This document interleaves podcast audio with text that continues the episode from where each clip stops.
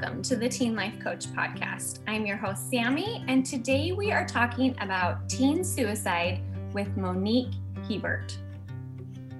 Hi, you guys. Welcome to the podcast this week. I have a special guest today. I actually saw her in a documentary that I was watching about suicide. And so I wanted to have her on the podcast today to talk to you guys about her experience with teen suicide and how she's been a survivor of teen suicide and her own unique experience with the challenges of navigating mental health as a teen. And our teen suicide rates are increasing drastically right now. So, Monique, I know that's a long introduction. Welcome to the podcast. I'm so happy you're here. And why don't you just go ahead and introduce yourself and you can tell the listeners what you want them to know about you. Yeah. Well, thank you, Sammy. I'm really happy to be here today on this podcast. My name is Monique, and I currently live in Washington, but I grew up in Cleveland, Ohio.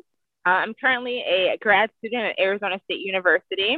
I'm also a writer and educator and a mental health advocate. And I think my mental health advocacy comes from the struggles I've had with my own mental health, especially as a teen and young adult in college. I struggled a lot with anxiety and depression, which is what I talk about um, in my suicide attempt in college in the Tell My Story documentary um, with Jason Reed.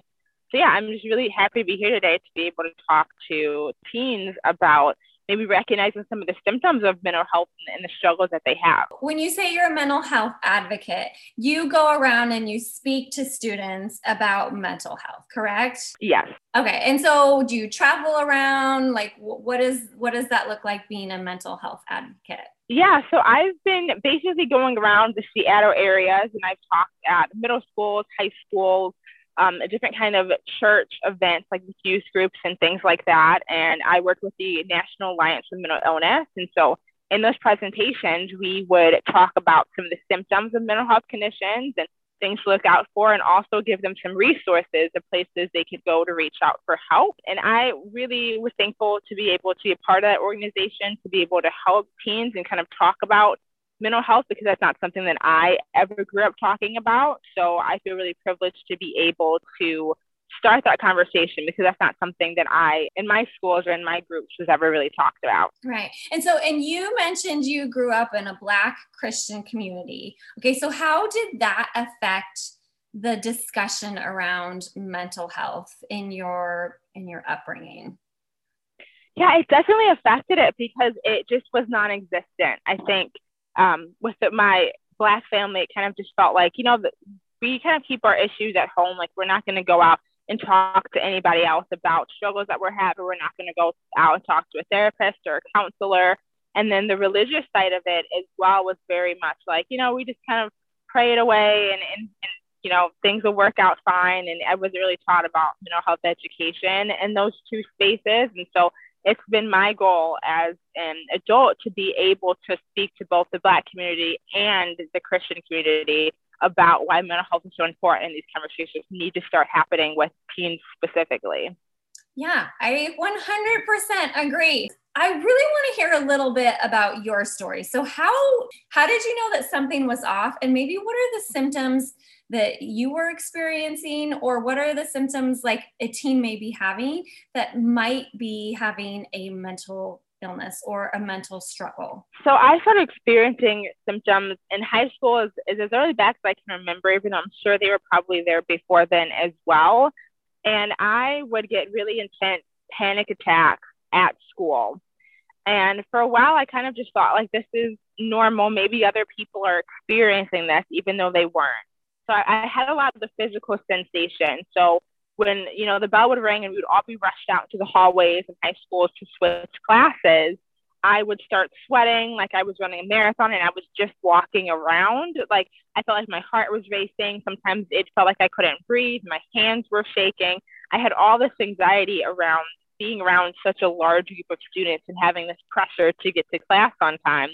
Um, I also struggled in class because I always was worried that everybody was always looking at me or always talking about me and it was a, a very high level of paranoia that was going on and and then I experienced it in the cafeteria at, at lunch as well. And it made me really nervous to eat my lunch because, in my mind, social anxiety was telling me that everybody was looking at me and was going to be making fun of the way that I was eating. So I made it through high school, not really talking about these things, but really struggling and really feeling overwhelmed during the day. But I didn't really know what the word anxiety meant. So I kind of thought, oh, I just feel kind of like jittery or just kind of strange. Like I didn't know what anxiety actually meant. And from there, I went to college, and that's when I started having the depression feelings on top of that. It was my first time being away from home. And I thought it was just homesickness. So I told a lot of people, oh, I just, you know, miss my family. I miss Ohio. Like it's, it's not that big of a deal but I lost joy in things that I love to do, like writing and in school. I really did love school before then, but my first semester in college, I didn't want to go to class. I didn't want to do my homework. I found myself oversleeping or not sleeping at all. I struggled with once again eating in the cafeteria. So I ended up losing a lot of weight and it kind of came to a head when I started thinking about suicide and putting a plan of action in, in place to take my own life. Um, and thankfully, I didn't go forward with that. But from there, I started to realize, hey, something is seriously going on. I've never felt like this before, and maybe it's time to like actually reach out for help. I just want to remind the listeners right now that if they've ever felt like the physical sensations that you're kind of describing or talking about, just since I've experienced them myself a lot in my life, I just want to remind them that it feels horrible. okay. Like I, whenever I, it does. Yes, it does feel horrible. And imagine like that feeling with you all the time it just kind of makes you sick a little bit. And I don't know, the physical sensations of anxiety and depression, I feel like they're tough to handle. And um, alone with the physical sensations, you just do not feel good. Yeah. So you obviously were not feeling good. All right. And so you were like, okay, yeah. something's not right. Let me reach out for help. So then, then what happened? So I transferred colleges from Michigan and went back home to Ohio. And on the new college that I was at, I went to their counseling center for the first time. And that's the first time I ever went to a counselor and started getting help for my mental health condition. And it was really scary thinking about, oh, I'm going to talk to the stranger. And I thought, well, I, I won't have a lot to say. Like, I don't think I'm a super talkative person and it's going to be really a weird experience. But I went and it was so positive, And I found myself opening up to this person and being able to talk about some of the anxiety and the depression and all the struggles that I had faced. And that's when I was first diagnosed. And then from there, I went back and, and talked to my family, my immediate family about it. And that was also really nerve wracking because I was really worried about what my family was going to think. Were they going to look at me differently? Were they going to judge me? And I, once again, got really lucky. My mom was really supportive and wanted to find ways to help me and wanted to educate herself also on what anxiety and depression look like and the best way to kind of help her daughter. So I, when I go around to talk to kids at schools, I always tell them like, it's super scary telling your parents. Like it's one of the scariest feelings in the world. But starting that conversation, it might go so much better than you imagine that it would. And your mental health is way too important to just kind of let it go and not have those kind of conversations. And we also talk about some different ways that they can approach talking to parents about it. So, so yeah, I always advocate for how important that is to speak up. Yeah, and and the other thing is is that mental illness is so treatable. Suicide is yes.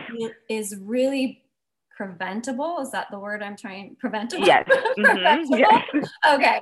So it, it really is preventable and depression is treatable. And so it's almost like if you go to your mom and you have like a sliver in your finger and you're like, Mom, I need you to get the sliver out. Okay. And, and your mom or your caregiver is like, okay, let's get this liver out. I mean, that's kind of how it is with your brain. Like sometimes your brain isn't working correctly and you need to be treated or your brain needs to be treated. And there's nothing wrong yep.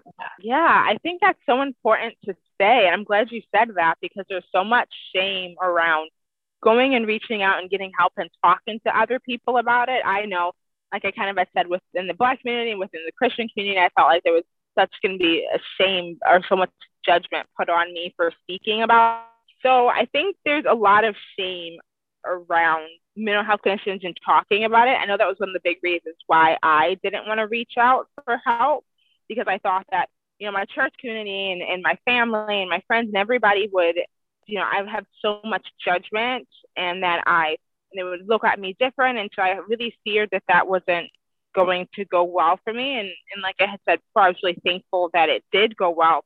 But I think that shame around mental health is what keeps a lot of teenagers from talking about it. What can we do as a society to help teens get the help that they need, but also what can teens do to get the help they need? I think as a society, just talking about mental health, like the fact that we're here today talking about it, I think goes such a long way because it's helping normalize it for teens, like listening to adults just talk about their own mental health and their own struggles and I think for teenagers, it's so important to talk to a trusted adult.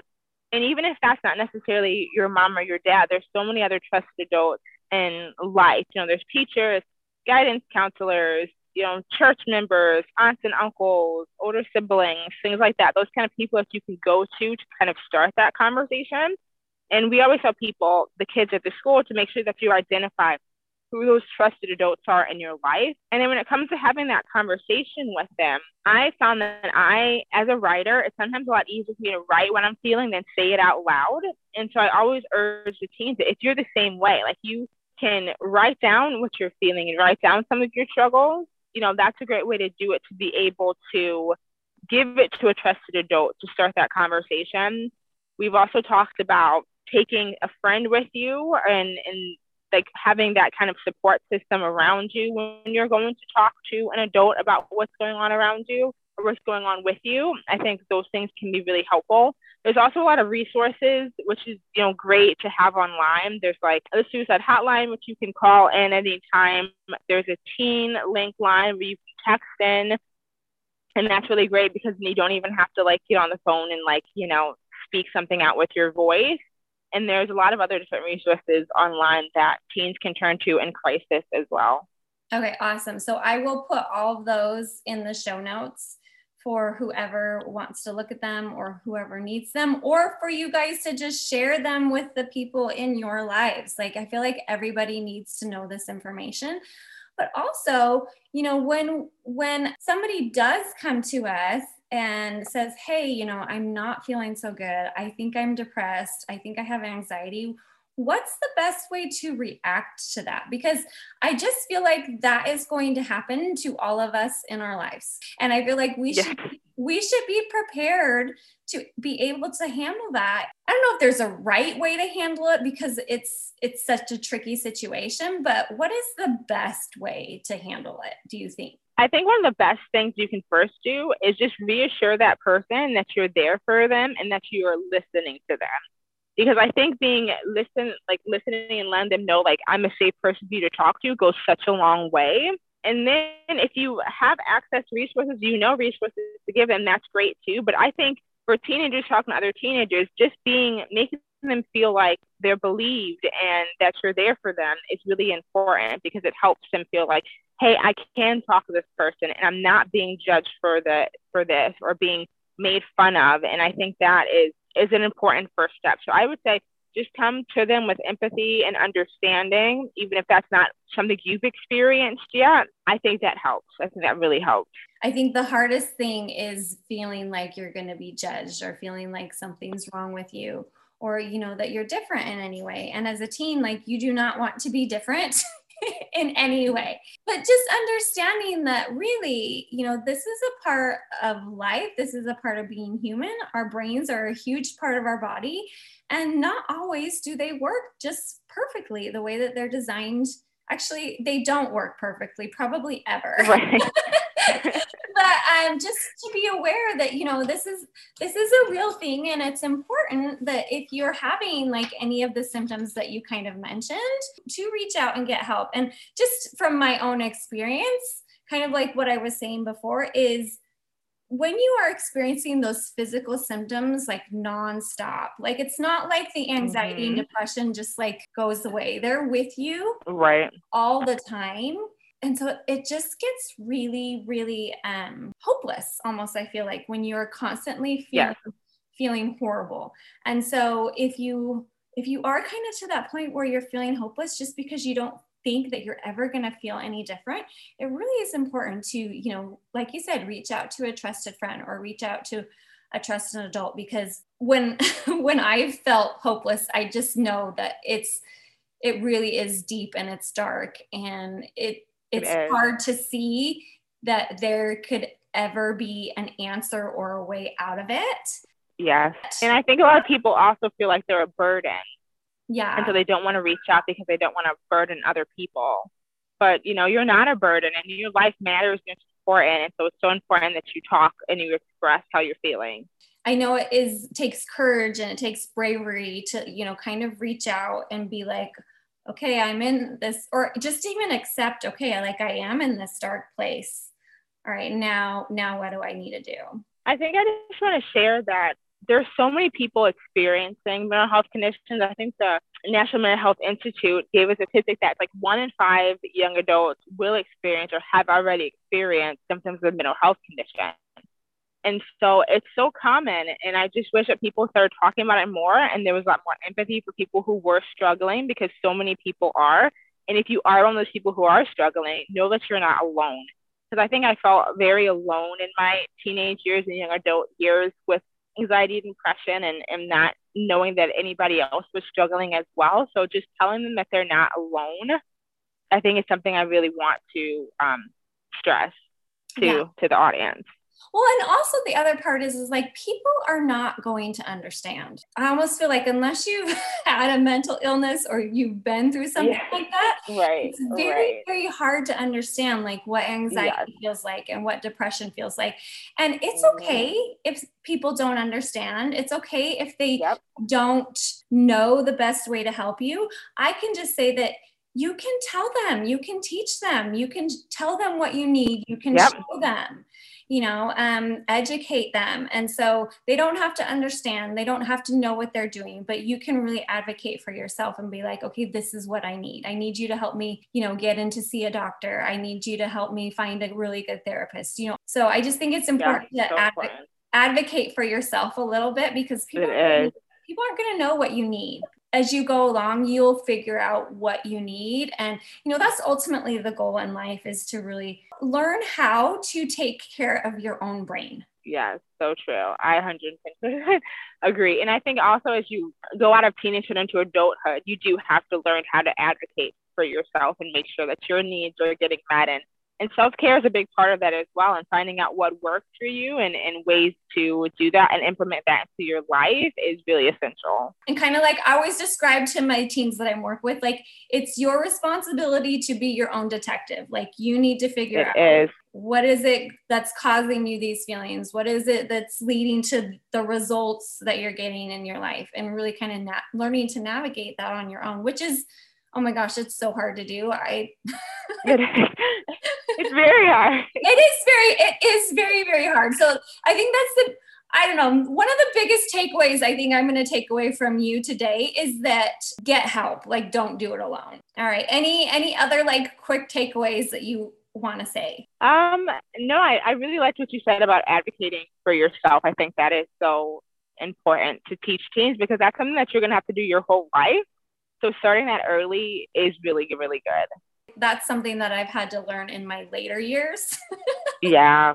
Yeah. I'm still learning it, but you know, if our teens can learn it earlier than I did, I think they will be a lot more um, successful and lined with the tools to be able to take care of themselves better and hopefully we can reduce these numbers that we're having in our society right because they're kind of shockingly rising it seems like they are yes yes it's very concerning so thank you so much for being here today. I'm so happy to have you here and just tell us your experience and your story. So thank you, Monique. Thank you for having me. I really love this podcast and what you're doing to help teens. I'm, I'm so thankful that it's out there in, in the universe.